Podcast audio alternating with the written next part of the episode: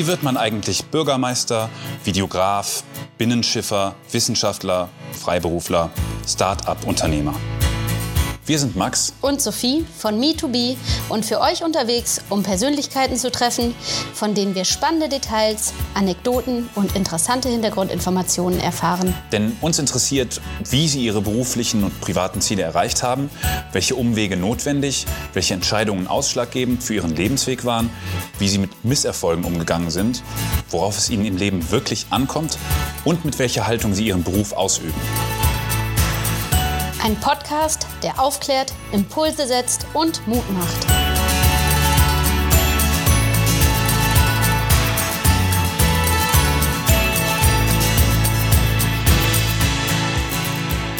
Also du machst dir natürlich, du liest diesen Text, lernst ihn auswendig, das ist die erste Aufgabe, bevor du überhaupt proben kannst. Mhm. Und dann hast du natürlich eine Idee, wie dein Charakter da aussehen könnte, wie der sich bewegen könnte, wie der sprechen könnte. Und dann probst du. Und dann schaust du, ob von der Regie-Seite, ob die es genauso sieht. Ob die zum Beispiel denkt, der Typ, der muss rumschreien, der muss auf den Tisch hauen, wenn er wütend ist und klare Ansagen machen. Oder ist das ein ganz schüchterner Mensch, der eher mal sich die Butter vom Brot nehmen lässt. Und das muss man halt im Probenprozess rausfinden. Ja, das macht aber auch irgendwie Spaß. Also je nachdem, wie gut man da erklären und begründen kann, ist das halt auch ein Prozess, wo man miteinander viel, viel reden muss.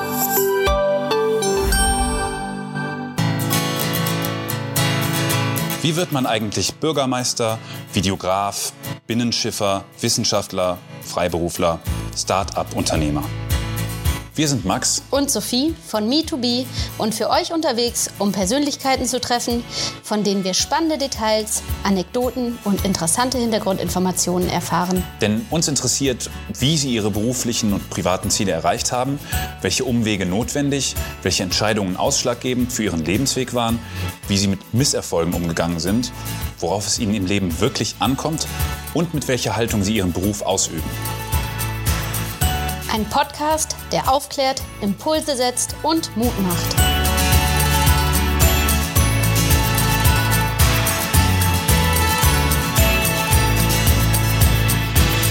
Hallo Leute, ich bin Sophie von ME2BE und ich freue mich total, dass ihr heute alle wieder dabei seid. Wir haben nämlich heute einen richtig spannenden Gast zu Besuch, den Max Herzogenrath. Max war lange Zeit Teil des Ensembles im Kieler Schauspielhaus und nimmt uns heute mit hinter die Kulissen und gibt uns Einblicke in sein Leben als Schauspieler. Hallo Max. Hallo Sophie, ja gern. Max, sag mal, wie bist du denn auf die Idee gekommen, Schauspieler zu werden? Also das war mit 15, würde ich sagen. Wir hatten von der Schule aus so einen Workshop, der eigentlich war das so ein, ich weiß nicht, ich glaube einfach so ein Beschäftigungsding für Teenager unter so einem ganz krassen Thema, ich bin wert. Also das war einfach so, keine Ahnung, sollten verschiedene Übungen sein, Gruppenbildungsmaßnahmen nehme ich an. Genau, und da war der Typ, der das geleitet hat, der war Regisseur und der hat dann mit uns so verschiedene Sachen gemacht, so Workshops und Übungen und dann habe ich halt gemerkt, das macht man anscheinend im Theater, habe da voll Blut geleckt und dann habe ich mich bei einem Jugendtheater beworben, was lustigerweise meine Omi damals gefunden hat in der Zeitung, diese Annonce sozusagen. Ja, habe dann da mitgemacht, fand super cool, also war auch ein super Jugendtheater an der Stelle, echt, die sind super Jugendschmiede. Und genau, beim Theater Marabu war ich dann und da wurden wir eigentlich nicht bezahlt, weil wir haben Gesangseinheiten, Tanzeinheiten bekommen. Das erste Stück, Woyzeck, lief dann und hat mega Spaß gemacht und war dann tatsächlich aber auch so gut, dass wir das auf Gastspiele fahren durften. Das heißt, wir haben das in anderen Städten aufgeführt und dann haben wir jedes Mal so, keine Ahnung, 50 Euro circa bekommen. Und irgendwie war dann in meinem Kopf, okay, wenn ich jetzt das als Arbeit mache und dafür Geld bekomme, das ist ja wirklich wie ein Hobby zum Beruf, das wäre schon Hammer. Ja, und habe ich mich entschlossen, das zu versuchen. Und ich konnte mich dann halt auch direkt da an Leute wenden, die mir erklären konnten, wie man das am besten macht, also am seriösesten. Ja, das hört sich spannend an, weil ich kann mir vorstellen, dass viele junge Leute wirklich Lust haben, Schauspieler zu werden. Das ist ja ein sehr interessanter Beruf. Wie kommt man denn von der kleinen Bühne irgendwie vom Schultheater oder vom Jugendtheater jetzt auf die große Bühne nach Kiel? Ja, also es gibt da, also auch da gibt es immer, also ich habe das Gefühl, Bühnen können auch immer größer werden. Also gibt es auch immer noch Steigerungen. Du kannst natürlich irgendwann auch in Hamburg, in Berlin, dann was weiß ich, spielen. Ja, aber die ersten Schritte sind immer so, du solltest versuchen, an eine staatliche Schauspielschule zu kommen, weil es ist schwer, einen Job zu kriegen. Und an der staatlichen hast du so die besten Chancen. Also der Unterschied ist halt, erstens, du musst normalen Betrag sein. Du zahlst halt einen Semesterbeitrag. Bei uns war der jetzt circa 20 € pro Semester. Und bei einer privaten Schule, die haben meistens, können die nicht so eine gute Ausbildung ermöglichen, weil die halt weniger Kohle zur Verfügung haben. Und du musst halt dann monatlich enorm viel zahlen. Genau, deswegen ist der erste Punkt, du versuchst an eine staatliche zu kommen. Davon gibt es so circa 15 im deutschsprachigen Raum. Okay, gar nicht mal so viel, würde ich sagen, oder? Ja, ich weiß nicht, vielleicht sind es auch 15, 18, aber es sind tatsächlich sehr begehrte Plätze, weil auch jede Schauspielklasse, unsere war zum Beispiel 9 Leute. Also es sind sehr wenig Plätze, die zur Verfügung stehen, weil sich dann aber auch heftig auf dich konzentriert wird. Und wichtiges Ding auch am Ende dieser staatlichen Schauspielausbildung ist es dann so, dass du 3 zentrale Vorsprechen hast, also eins in München, eins in Berlin, eins in Neuss, und da werden, also schauen sich alle, so die Intendanz und die Dramaturgie, schaut sich dann die verschiedenen Absolventen von den Schulen an. Also zum Beispiel Theater Erlangen kommt dann nach München und guckt sich die Absolventen von der UdK an, von Berlin, von Wien und alles nacheinander. Und wenn die gut fanden, laden die diese Leute zu sich ans Theater ein. Okay, also das ist definitiv ein Vorteil von der staatlichen Schule, weil man da automatisch eigentlich schon in so ein Ensemble rutschen kann, wenn man überzeugt, oder? Genau, du kannst da viel besser auf dich aufmerksam machen. Du hast Einladungen, während deiner Ausbildung hast du Einladungen zu Schauspielschultreffen, die sind Hammer. Das ist wirklich super cool, weil das sind so, da kommen alle Klassen, zum Beispiel im 3. Jahr Schauspielschule, meistens geht eine Ausbildung 4 Jahre, gehst du zum Beispiel auf einen Schauspielschultreffen, da kommen alle Studenten zusammen, zeigen ihre Stücke, die sie so erarbeitet haben, kannst da natürlich schon, wie Scouting, so auf dich aufmerksam machen. Und das ist einfach geil. Du hast einfach ein bisschen bessere Vernetzung. Und das ist mit das Wichtigste. Okay, gehen wir nochmal zurück. Wie kommt man denn überhaupt auf so eine Schauspielschule? Also was musstest du machen, um zu überzeugen? Also meistens ist es so, du musst so 3 Monologe vorsprechen. Meistens ein klassischer, ein moderner und einen, den du dir frei aussuchen darfst. Also zwischen klassisch und modern wird so die Grenze gezogen bei 1900. Also klar, zum Beispiel Schiller und sowas ist klar ein Klassiker. Und alles, mittlerweile würde ich sagen, alles nach 1900 ist ungefähr, kann man so moderne Texte einordnen. Manche Schulen wollen dann noch mehr, die wollen dann selbstgeschriebenen oder sowas oder 2 Klassiker. Und mit diesen Sachen im Gepäck gehst du dann davor sprechen. Dann sprichst du halt die Sachen vor und dann ist ganz klassisch, wie man sich es vorstellt. Also du sprichst deinen Text und irgendwann sagt die Jury, Dankeschön. Und dann brichst du ab und hoffst, dass es gut war das ist wirklich, die Leute haben totales Pokerface, das kannst du nicht ahnen. Okay, und konntest du direkt überzeugen? Wurdest du schnell genommen oder musstest du eine Weile vorsprechen? Also es hat mir viele Schauspielschulvorsprechen, aber kurze Zeit gedauert. Also es war so, ich habe versucht, alle Schauspielschulen, die Fristen von den Schauspielschulvorsprechen alle hintereinander abzuhaken. Hatte im Endeffekt, glaube ich, 13 Vorsprechen. Hat alles so, glaube ich, ein halbes Jahr insgesamt gedauert. Und die letzten 3 Schulen sind es dann geworden. Also es waren irgendwie alles 3 gute Schulen, aber die letzte war dann halt auch exakt eine, wo ich richtig gern hin wollte. Woran lag das? Also wie hast du deine Auswahl getroffen? Es gibt halt einfach so ein paar Namen, die sind so super bekannt. Also das sind eigentlich immer die großen Städte. München, Wien, Berlin. Und dann noch, es gibt natürlich auch noch in anderen Städten gute Schauspielschulen, aber die haben so klischeehaft das beste Renommee. Und so wurde halt irgendwie von Stadt zu Stadt und Ruf zu Ruf das immer größer. Ja, und dann habe ich im Endeffekt in Wien studiert, war da auch sehr glücklich. Aber hat auch so einen Klickmoment gebraucht. Also, dass ich irgendwann gerafft habe, so ich spreche jetzt diese Texte vor und es geht nicht darum, gut oder schlecht zu sein, sondern einfach so, du hast ja auch eine Meinung zu diesen Texten. Du liest das und dann willst du gucken, was interessiert dich daran? Das stellst du auf der Bühne dar und ab da hat es geklappt. Okay, also das war dann auch der Punkt, wo du überzeugen konntest dann, ne? Dass du innerlich auch dabei warst und geglaubt hast, was du da erzählt hast? Ja, es hat vorher auch ab und zu schon mal geklappt, aber es war viel unsicherer, weil manchmal hatte ich einen guten Tag, manchmal einen schlechten Tag. An einem guten Tag habe ich es dann verstanden, habe gut was abgerissen und dann hat es geklappt. Dann bin ich meine Endrunde rausgeflogen oder so. Aber als ich dann diesen einen Klickmoment hatte, wo ich so war, hey, Moment mal, ich versuche jetzt erstmal die Interpretation darzustellen, also wie ich mir das vorstelle, wie tickt diese Person so. Und das hau ich da auf die Bühne und dann kann man im Nachhinein drüber sprechen, ob die es auch so sehen. Aber es geht dann irgendwie gar nicht, wie gesagt, nicht mehr ums Gut oder Schlecht, sondern einfach um diese Meinung darzustellen. Und das war der Klickmoment. Ab dem 10. Vorsprechen ging es dann einfach super gut. Perfekt. Das heißt, also du bist dann nach Wien gegangen, direkt nach der Schule. Wie alt warst du? Ja, nicht ganz direkt nach der Schule. Ich war 21, glaube ich, okay, als ich angefangen habe zu studieren. Also mit 19 habe ich Abi gemacht, dann wollte ich ein halbes Jahr unbedingt einen Auslandsaufenthalt machen. Habe ich dann in Neuseeland gemacht, also naja, mittlerweile sehr klischeehaft.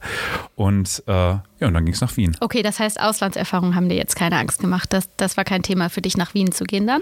Nee, gar nicht. Also ich habe mich eher darauf gefreut. Und außerdem sind diese Schauspielschulplätze so rar gesät und so viele Bewerber, dass du echt nimmst, was du kriegen kannst. Also das sind so, in dem Jahr waren es, glaube ich, 1000 Bewerber und halt 9 Plätze. Und naja, da stellst du keine Fragen. Da nimmt man alles, was man kriegen kann. Ja, genau, und vor allem, wenn es in Wien ist eine schöne Stadt auch noch. Ja, war eine sehr schöne Stadt. War eine ziemlich coole Zeit, die 4 Jahre. Alles klar. Und erzähl mal, wie war das denn? Wie ging das los? Wie lernt man zu Schauspielern? Also ganz am Anfang macht man erstmal so richtige Basic-Sachen. Also man macht so... Wie soll ich sagen, die werden Aufgaben, das weiß ich noch, bei Rosie, das war eine unserer Dozentinnen. Eine Aufgabe war einfach so, du tust etwas, bis etwas passiert und daraufhin tust du etwas anderes. Das war unsere Schauspielaufgabe. Also Impro? Naja, du konntest dir auch kurz was ausdenken. Also du hattest ein paar Minuten Zeit, dir was auszudenken und dann machst du das. Und wir waren alle so, hey, wann können wir denn jetzt endlich Szenen spielen? Ich will doch einen Text auswendig lernen, das auf die Bühne bringen. Aber das hilft tatsächlich, weil die Sache ist, so einzeln sind halt diese Vorgänge. Du, naja, zum Beispiel, du sitzt zu Hause, spielst ein Computerspiel, dann kriegst du einen Anruf, dass, was weiß ich, dein Kumpel Liebeskummer hat und dann fährst du zu deinem Kumpel, weil der gerade richtig am Rad dreht und sich alleine besäuft und denkst so, hey, das kannst du so nicht bringen, ich muss mich um dich kümmern. Also so Kleinigkeiten oder auch mehr spektakulärere Dinge. Du machst eine Arbeit und währenddessen kriegst du einen Anruf, dass eine Atombombe fallen wird und dann musst du panisch abhauen oder sowas. Also es gab die absurdesten Aufgaben. Es ging einfach darum, auch in dem Moment zu reagieren und kreativ zu sein dann wahrscheinlich, oder? Ja genau, so einzelne Vorgänge mal zu spielen. Und das Komische ist, also man will da immer wahnsinnig cool sein. Ich versuche mir gerade coole Ereignisse vorzustellen und am besten ist einfach, wenn du einfach mal drauf losmachst. Okay. Alles klar. Und ihr seid 9 Leute. Ihr habt 4 Jahre zusammen verbracht. Ja. Wie habt ihr dort gelebt? Habt ihr irgendwie in einem Studentenwohnheim gewohnt? Habt ihr in WGs gewohnt? Wie war so das Leben als Schauspielschüler? Ja, in so Wellblechhütten wurden alle uns gebracht. Nee, also, ich weiß nicht, das stinkt normal. Also das war, wir haben alle in WGs gewohnt. Das heißt, das war ein ganz normales Studentenleben. Das Einzige, was da ein krasser Unterschied war, die Schule in Wien hatte halt ein krasses Uni-Gebäude und einen richtig geilen Park und dann halt nur eine Handvoll Studenten. Das war echt ein Riesenluxus. Das war auch schräg. Beim Vorsprechen durfte man auch rauchen da überall. Das ist total schräg, weil mittlerweile darf man das ja nirgends. Kommst du in ein öffentliches Gebäude und dann die ganzen Studenten da am Rauchen überall. Also das war keine Ahnung, nur ein Side-Fact, aber irgendwie richtig lustig. Ja, ansonsten war es ein normales Unileben. Nur sind Schauspielschüler schon, ich glaube, alle sehr, also man neigt schon ein bisschen zur Selbstdarstellung. Das ist schon... auffällig. Man können, ne? Ja, es ist auch manchmal anstrengend, also weil dann sitzt man gemütlich in einer Runde zusammen, dann muss einer den anderen beim Witze machen übertrumpfen. Also es gibt auch nervige Seiten unter Schauspielern, muss ich ehrlich zugeben. Aber auch da gibt es coole und uncoole Leute, überall. Und als Schauspieler kommt man ja seinen Schauspielkollegen sehr nah, auch teilweise. Es gibt ja sehr viele emotionale Momente und so. Wie ist das, wie lernt man sowas? Wie lernt man diese Nähe auszuhalten? Wie lernt man vielleicht die Empathie auch hervorzubringen, dass man merkt, wann es zu nah ist, wann es vielleicht auch zu laut ist? Ah, du meinst zu laut für den Zuschauer oder zu laut für deinen Kollegen?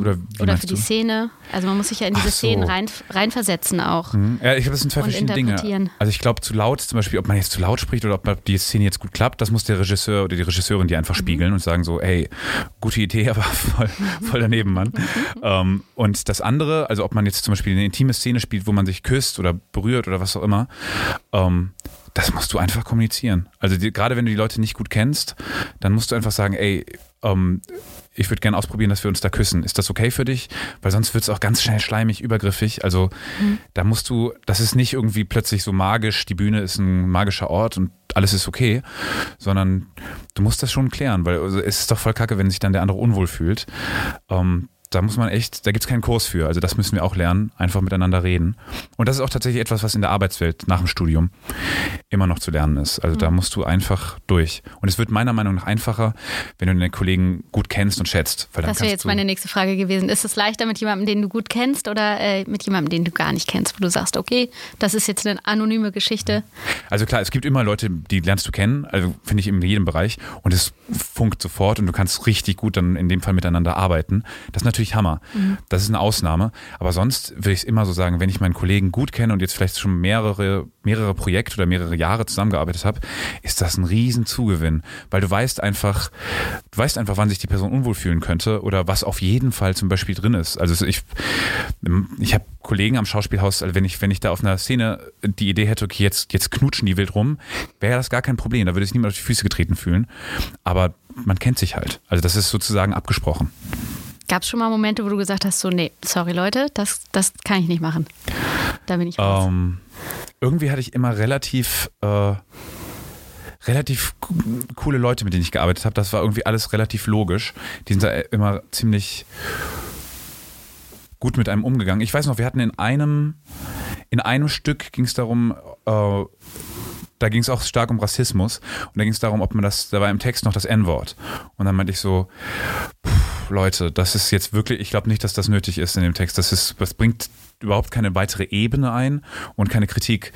Da hat aber zum Glück auch niemand drauf beharrt, also da bin ich zum Glück auf offene Ohren gestoßen und das weiß ich noch, da habe ich mal auf einer Probe das ansprechen müssen, aber ansonsten habe ich da zum Glück wenig Grenzerfahrung gemacht, also ich musste nie nackt spielen oder so, ohne dass ich das wollte oder sowas, das ist zum Glück nicht passiert. Und was sind so die Hauptsachen, die man lernt in einem Studium, in diesem Schauspielstudium?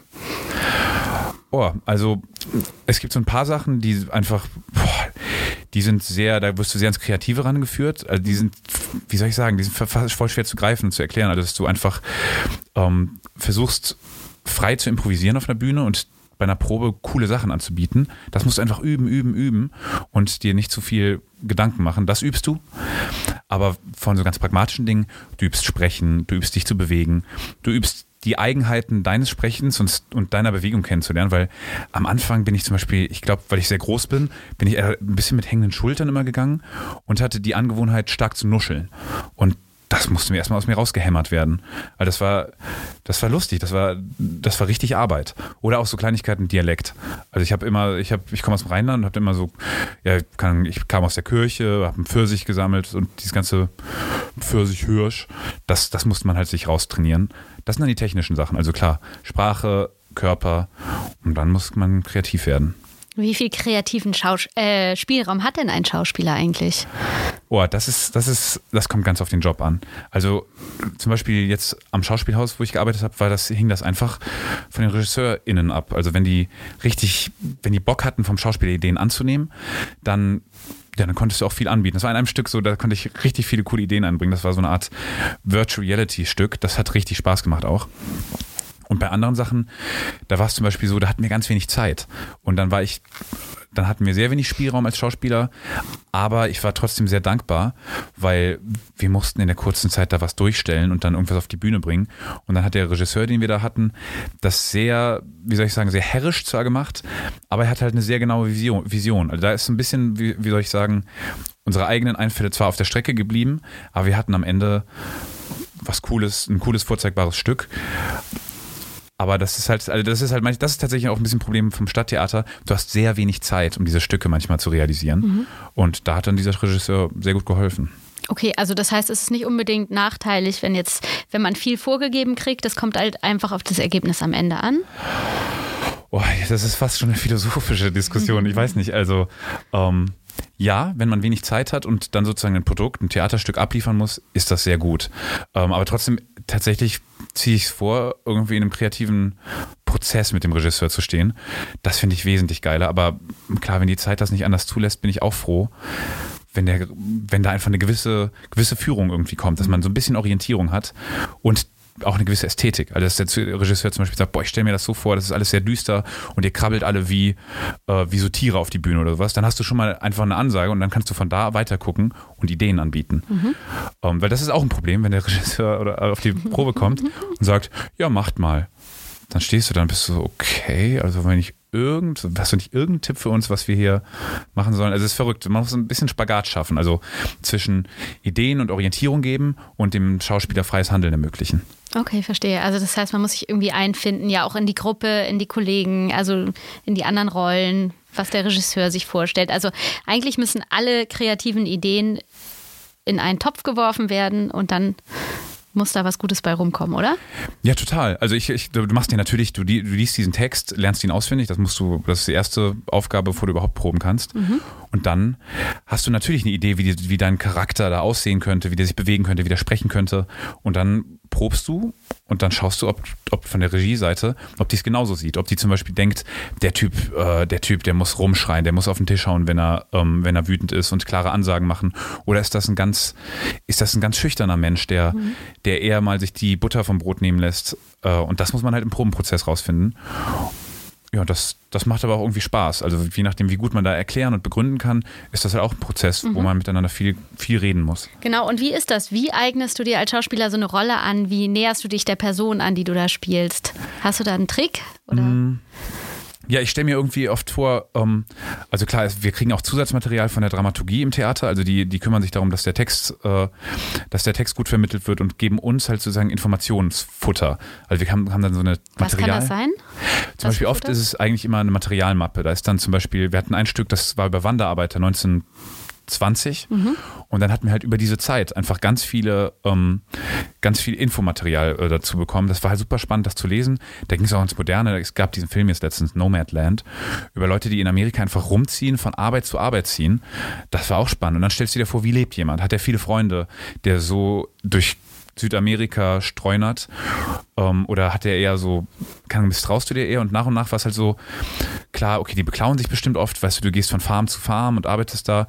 Und so entsteht nach und nach eine Figur. Zum Beispiel, wenn du immer misstrauisch bist, bist du anders drauf, als wenn du ein gönnerhafter Typ bist, der jedem sofort vertraut. Und so hat zum Beispiel in dem Fall jetzt diese Stückentwicklung stattgefunden.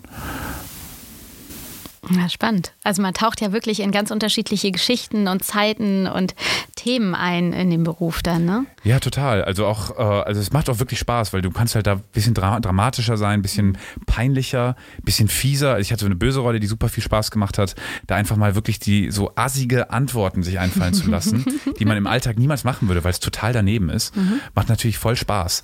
Und dann zum Beispiel auch Rollenannäherung ist halt auch, wie reden andere Figuren über deine Figur in dem Stück oder sowas. Lästern die eher über die Person, wenn die weg ist, weil die Angst haben, das der ins Gesicht zu sagen, drückt ja auch was aus. Das heißt, das ist eine Autoritätsperson, vor der man Schiss hat. Sowas. Also ich glaube so, du musst einfach das ganze Stück mal durchlesen, auseinandernehmen und dann deine eigenen Ideen noch reinbringen. Und freust du dich mehr über eine fiese Rolle oder über so einen Rosenkavalier, den du mal spielen kannst? Was liegt dir, Max? Also Rosenkavalier klingt jetzt erstmal richtig kacke. Aber weil das klingt so einfach nach so einem ganz schmierigen Typen. Aber keine Ahnung, wenn der Rosenkavalier gleichzeitig aber irgendwie einen Knacks in der Birne hat und dann irgendwie dann doch irgendwelche interessanten Züge, das ist schon spannend. Aber ich muss ehrlich sagen, diese eine böse Rolle, die ich mal spielen muss, die hat schon wirklich Spaß gemacht, weil es ist so verrückt, weil jeder hat mal irgendwie im Alltag Ideen oder sagen so Sachen, die man sich vorstellt, aber man weiß so, kann man nicht sagen. Der Witz wäre eins zu fies oder das wäre einfach daneben. Und als diese böse Rolle einfach mal die anderen Leute verarschen. Also das war sehr lustig, aber es ist halt auch einfach auf einer Bühne. Also das ist... Klar, ist auch ein Ventil dann irgendwo, ne? Ja, total. Ich habe das echt mal gemerkt, bei Stücken, die ich gerne habe, ist das einfach geil. Du hattest einen guten oder einen schlechten Tag und kannst dann abends nochmal irgendwie die Sau rauslassen. Mhm. Das macht schon wirklich Spaß. Ich würde es nicht Therapie nennen, aber schon... Ventil ist eigentlich das perfekte Wort dafür. Alles klar. Und du sagst gerade abends die Sau rauslassen. Erzähl doch mal, wie ist denn so dein Leben als Schauspieler? Wie ist dein Alltag? Wie sind deine Arbeitszeiten? Also ich würde sagen, ganz spezifisch als Theaterschauspieler arbeitest du von 10 bis 14 Uhr und von 19 bis 22 Uhr. Also das sind so die Probenzeiten. Und dann ist natürlich abends eine Ausnahme, wenn du dann spielst. Das kommt natürlich, je nachdem, wie häufig du besetzt bist, mehr oder weniger vor. Und ja, weiß nicht, also wenn du ein Stück spielst, angenommen, das dauert 3-4 Stunden, fängt um 20 Uhr an, bist du dementsprechend bis 11 Uhr, 12 Uhr noch am Arbeiten. Das ist so der Arbeitsalltag. Das heißt, du hast halt immer einen ganzen Arbeitstag, weil nachmittags ist zwar schon frei, da hast du deine 4-5 Stunden Pause, aber ich weiß nicht, diese Klammer ist schon so, dass du den ganzen Tag voll hast, weil dann die Nachmittagspause nutzt du, um schnell noch was essen zu gehen, kurz runterzukommen. Und abends, wenn es ein Stück ist, musst du ja auch fit sein, dass das irgendwie eine gute Show wird für die Leute. Gab es Momente, wo du gedacht hast, so boah, ein 9-to-5-Job wäre jetzt irgendwie auch ganz nice? Ja, also ich lebe selber auch noch sehr, sehr gerne in einer WG. Das war schon krass, wenn abends sich die Leute, machen sich's gemütlich, fangen an was zu kochen und du bist so, okay Leute, es ist 19:30, ich muss jetzt auf die Bühne. Das war, wenn du dann müde warst und Bock hattest, einen entspannten Abend zu verbringen, natürlich super anstrengend, aber es gab auch genauso gute Abende, wo ich dachte, geil, heute Abend nochmal auf die Bühne. Ja, also mal so, mal so. Klar, wie immer im Job, ne? Ja, wie immer, ja. Genau. Und du, gerade Bühne ist jetzt so mein Stichwort, weil war das für dich nach dem Studium denn klar, dass du auf die Bühne möchtest oder hättest du dir auch Film vorstellen können? Das ist so ein bisschen eigen bei den Schauspielschulen. Die meisten Schauspielschulen bereiten einen viel besser auf Theater vor.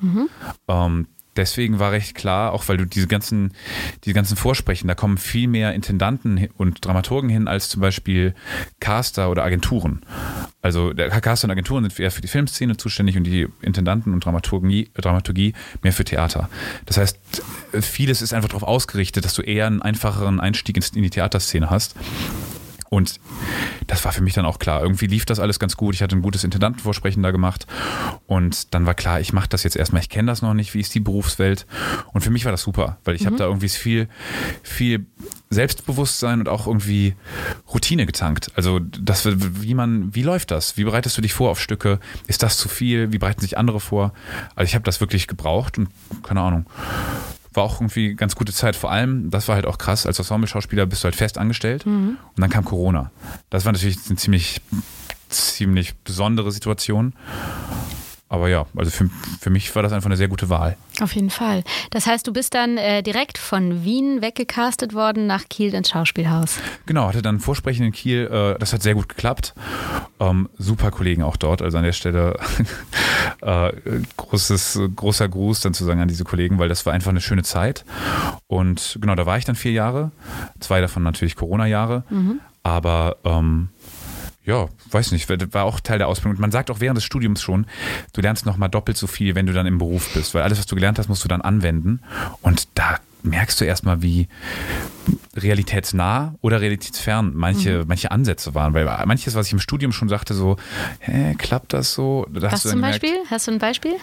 Ja, manchmal, kein direktes Beispiel, aber manchmal waren so Vorschläge und Techniken. Also ich bin jemand, ich kann irgendwie nicht so esoterisch sein. Weil wenn dann irgendwie so kam, du musst dich dann da reinfühlen und dann, keine Ahnung, dann bewegst du dich komisch und dann entfacht das irgendwas in dir. Habe ich nicht gerafft. Also ich bin da eher so, okay, der Typ wurde sein Leben lang von seinem Vater angeschrien und jetzt, wo er erwachsen ist, ist der richtig wütend und will mal zurück anschreien oder sowas. Das macht für mich irgendwie Sinn. Und ich musste erstmal raffen, dass diese Art von Lehre mir nichts bringt. Und weil ich habe es dann im Beruf tatsächlich manchmal probiert, aber das eine bringt mir nichts. Ich muss einfach sagen. Da haben bestimmt okay, das heißt, du hast da so deinen eigenen Weg gefunden. Ja, welche Sachen irgendwie meine Fantasie anregen. Also das klingt immer so hochgegriffen, aber auf der anderen Seite, klar, weil mir bringt es wenig, wenn ich da die ganze Zeit so versuche, in mich reinzufühlen, aber mir bringt es mehr, wenn ich auch immer, wenn mir klar wird, dass der Typ, naja, keine Ahnung, ständig von seinem Papa runtergerückt wurde oder was. Also einfach so, weiß nicht, es regt irgendwie meine Fantasie mehr an, was das für eine Person ist, als gekrümmt auf einer Bühne zu stehen. Ja, genau.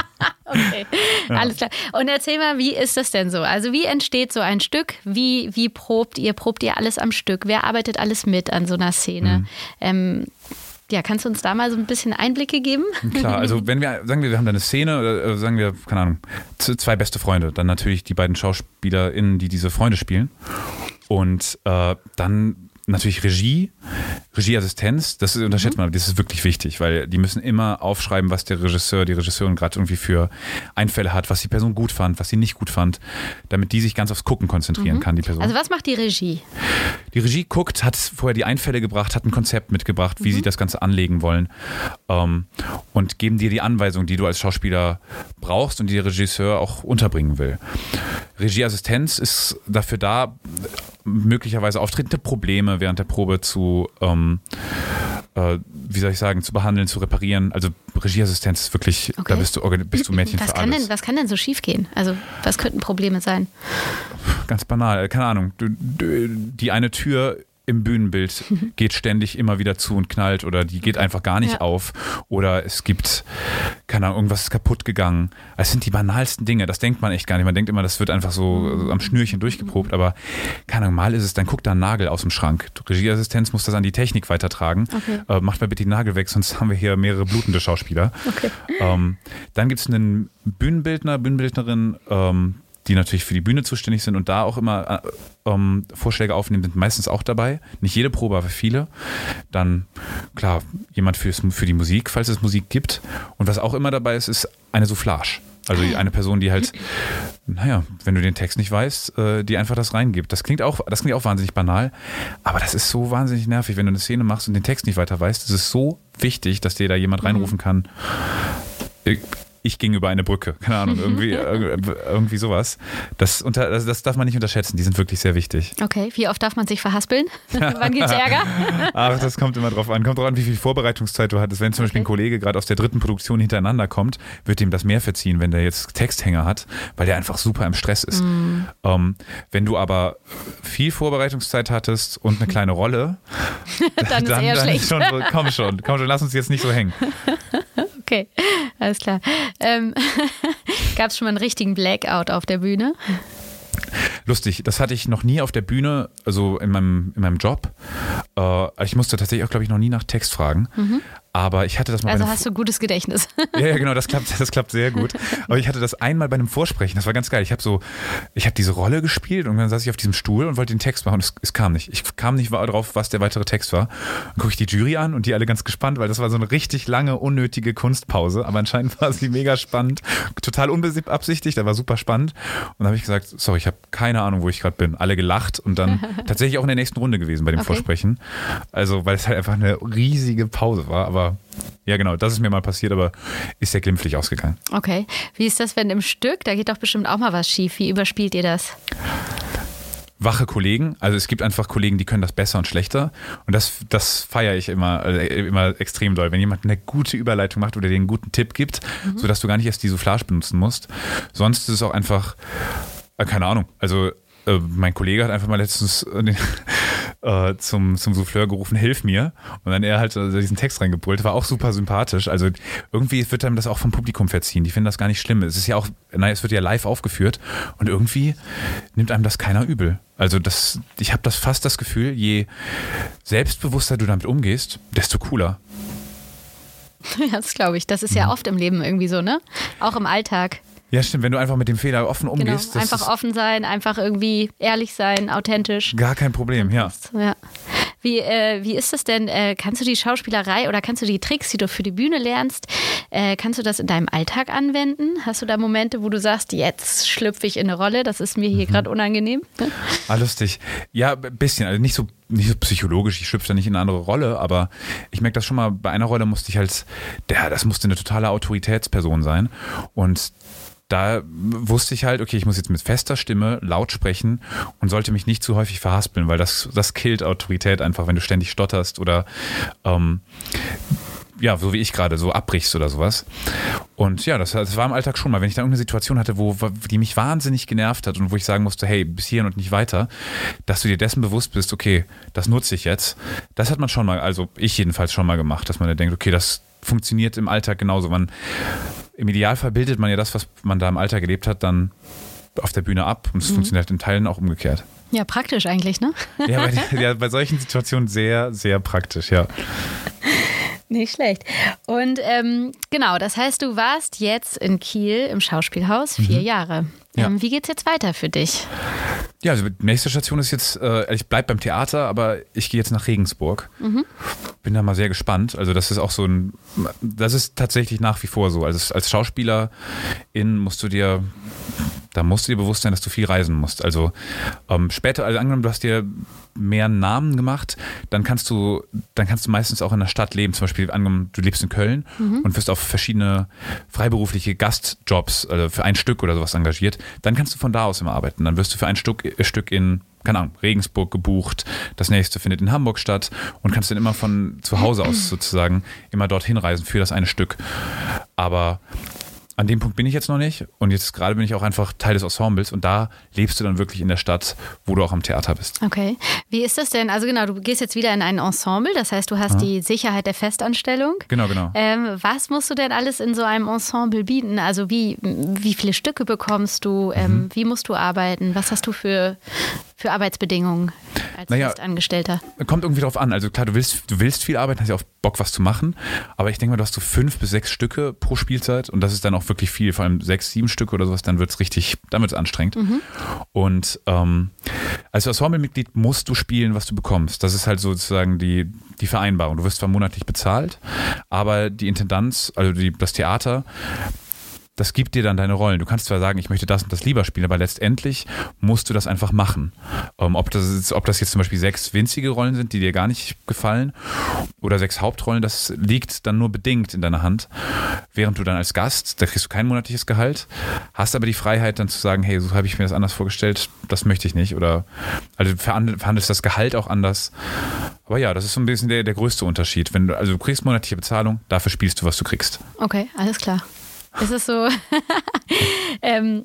das, was du dir auch für die nächste Zeit vorgestellt hast? Also bist du so der Ensemble-Typ oder kannst du dir auch vorstellen, nochmal freiberuflich zu arbeiten oder eventuell sogar zum Film zu gehen? Aha. Was hast du für Pläne? Also jetziges Ziel ist tatsächlich, also ich komme aus Bonn ursprünglich und irgendwie will ich zurück in die Heimat. Also die Etappe, die ich mir gerade vorstelle, ist irgendwann mal in Köln zu leben und da verschiedene Jobs, also zum Beispiel dann mal ans Theater gerufen zu werden für ein Stück oder der nächste Job ist dann, du hast einen Serienauftritt, du bist in einer Episode als eine Rolle da vertreten. Das fände ich total geil. Also wenn man dann beides haben würde. Ich würde ungern auf 1 komplett verzichten, weil ich möchte gerne auch mehr Filmerfahrungen machen, weil das ist sehr schwierig im Ensemble einzufügen, weil du bist ja in diesen Stücken eingebaut. Ja, das heißt, da bist du festgelegt im Grunde, ne? Genau, du musst, also wenn das nicht kollidiert ist, das ist natürlich auch golden, dann kannst du ein bisschen für eine Serie oder für einen Film drehen und dann zurückkommen für die Proben, falls sich das zufällig gut ergibt, aber meistens ist es halt einfach super, das ist echt stressig, beides gleichzeitig unterzubringen, einen Ensemblejob und dann noch irgendwo Film zu machen, das ist schwierig, aber freiberuflich würde ich gerne beides haben. Also ich würde gerne jetzt momentan mehr Film machen, aber um es auch mehr zu schnuppern, einfach, dass man mal weiß, wie das so abläuft. Aber grundsätzlich würde ich auch ungern komplett auf Theater verzichten. Mhm. Was macht denn so den Reiz der Bühne aus, der Theaterbühne? Boah, es ist live. Also das ist total krass. Du guckst diese Leute an. Ich liebe das auch, wenn man irgendwie mit Leuten im Publikum spielen kann. Also ich muss denen gar nicht direkt Fragen stellen dürfen, aber einfach mal die angucken. Weil das ist schon so verrückt. Weil du hast da echt immer verschiedene Leute. Manche lachen sich einen ab. Also bei einem Stück, da haben auch mal 2 Männer, die saßen nebeneinander in der Mitte vorne, haben gepennt, war halt auch, also das ist halt mega lustig, darauf einzugehen. Natürlich nicht so cool, dass sie pennen, aber meine Güte. Ja, also ich weiß nicht, das ist einfach krass. Also du merkst halt einfach, mal einen Abend hast du Leute da, die lachen sich schlapp über ein lustiges Stück und haben riesen Spaß und du merkst es sofort. Nächstes Stück, kein Ton. Du spielst die ganze Zeit und denkst so, Alter, finden die das so schlecht?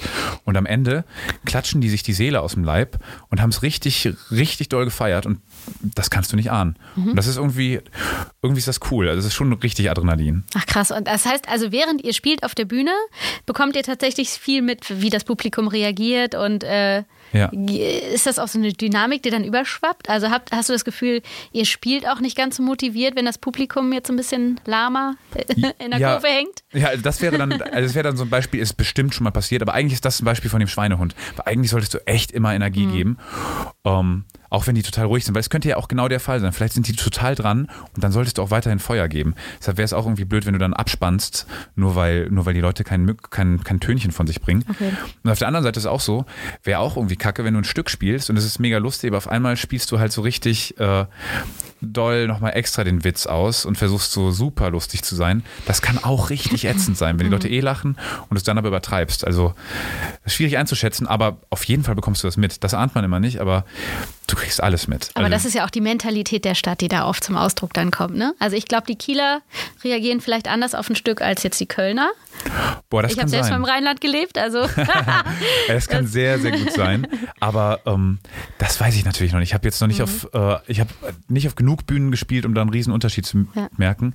Ich merke nur, was echt einen Unterschied macht, ist, ob das Publikum naja, ob es ausverkauft ist oder nicht. Mhm. Es ist so eine gute Stimmung in einem ausverkauften Haus. Das ist wirklich krass. Also die Leute, wenn da jetzt in einem großen Haus wenig Leute drin sitzen hast, die Leute haben Angst zu lachen. Also weil auf einmal ist es so auffällig, wenn du als einer von 40 Menschen lachst, ist das anders, als wenn du in einer Gruppe von 400, 500 Leuten lachst. Das stimmt, ja. Und erzähl mal jetzt, also wenn du für einen Film oder für so eine Serie engagiert wirst,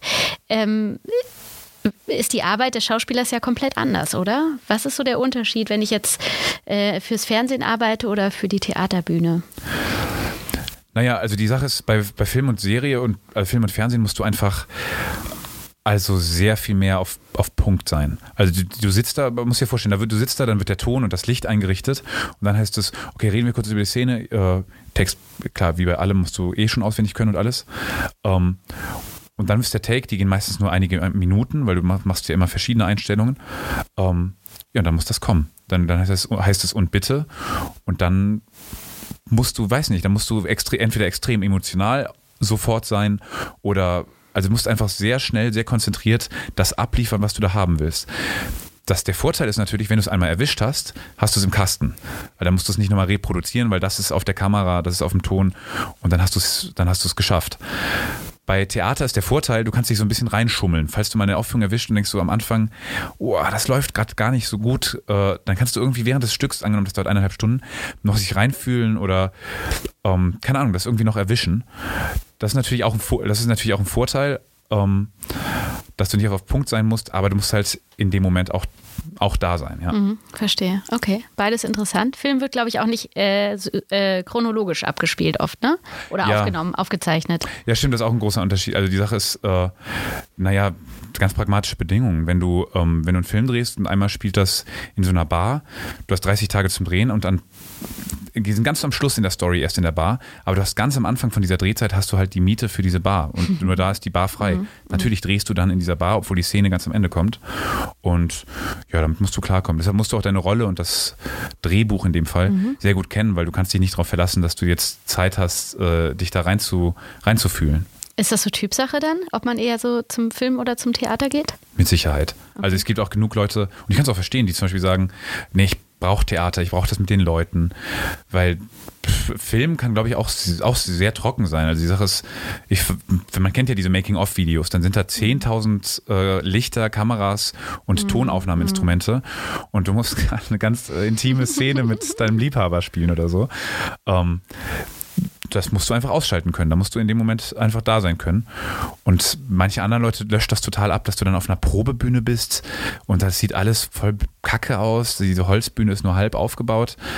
Ja, da muss man, das ist Geschmackssache, welche Art der Arbeit dir besser gefällt. Hast du Vorbilder? Schauspielvorbilder? Idole? Ja, also also klar, es gibt ganz klassische Schauspieler, die ich früher cool fand, waren Brad Pitt, Tom Hardy. Die fand ich einfach super cool. Dann habe ich meinen Kollegen kennengelernt. Den fand ich sehr cool. Der hat zum Beispiel in dem Stück einfach ein echtes Arschloch gespielt.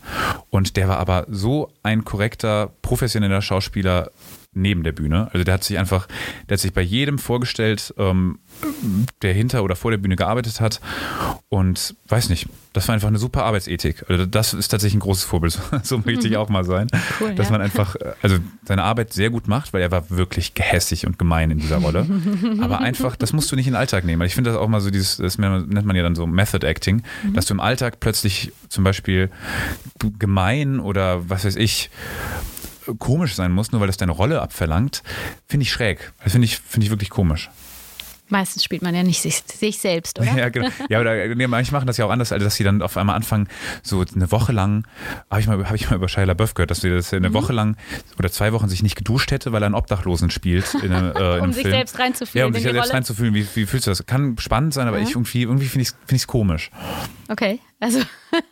Nee, ich habe keinen Bock, mich für den Obdach. Vor allem, wie wäre das beim Theater? Dann bin ich da die ganze Zeit im Proberaum und habe mich nicht gewaschen.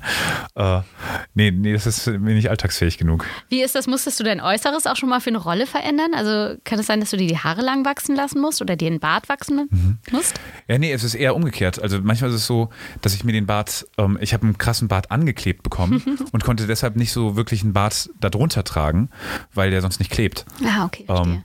Und wenn na klar, ich könnte auch im Privaten dann sagen, okay, ich lasse mir jetzt genau den Bart stehen für das Stück, aber du hast keinen Bock, mit so einem Zwirbelbart wie ein Pirat rumzulaufen, wenn das Stück erfordert. Okay. Genau, deshalb, ja, also Perücke und Bart gibt es schon, aber du musst nicht zwangsläufig das dir selber wachsen lassen. Okay, alles klar. Also da kann man selbst bleiben und darf im Beruf in die Rolle rutschen dann. Ja klar, also klar, du wirst schon mal aufgefordert, dir den Bart abzurasieren oder sowas. Oder es wird bestimmt mal gefragt, ob du was mit deiner Frisur verändern kannst. Gerade bei Filmen wird das, glaube ich, öfter mal gemacht.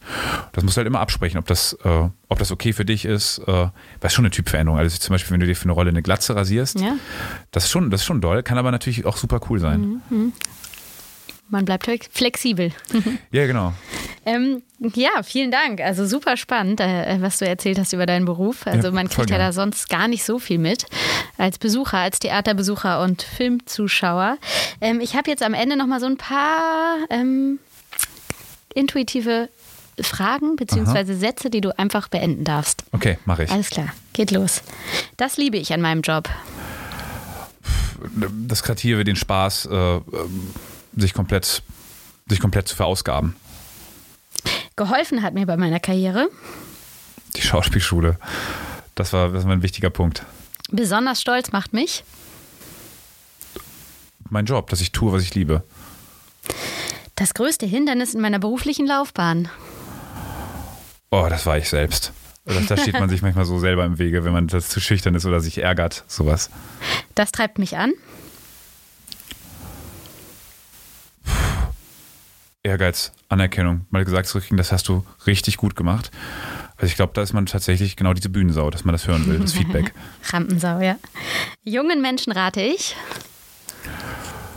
sich zu informieren, wie man das am besten angeht. Weil ich höre oft so, Schauspiel würde ich jetzt gern mal machen und man stellt sich hier vor, das ist alles ganz einfach, man ist ganz schnell ein Star, aber es gibt ganz pragmatische Sachen, also... Jungen Menschen rate ich einfach, sich zu gucken, wie eine staatliche Schauspielschule funktioniert und ob man das wirklich machen will. Weil man muss viel rumreisen. Also, ja, pragmatisch sein. So. Ja, cool. Vielen Dank, Max. Schön, dass du da warst. Ja, super gerne. Ich wünsche dir ganz viel Erfolg und eine schöne Zeit in Regensburg. Ich danke dir.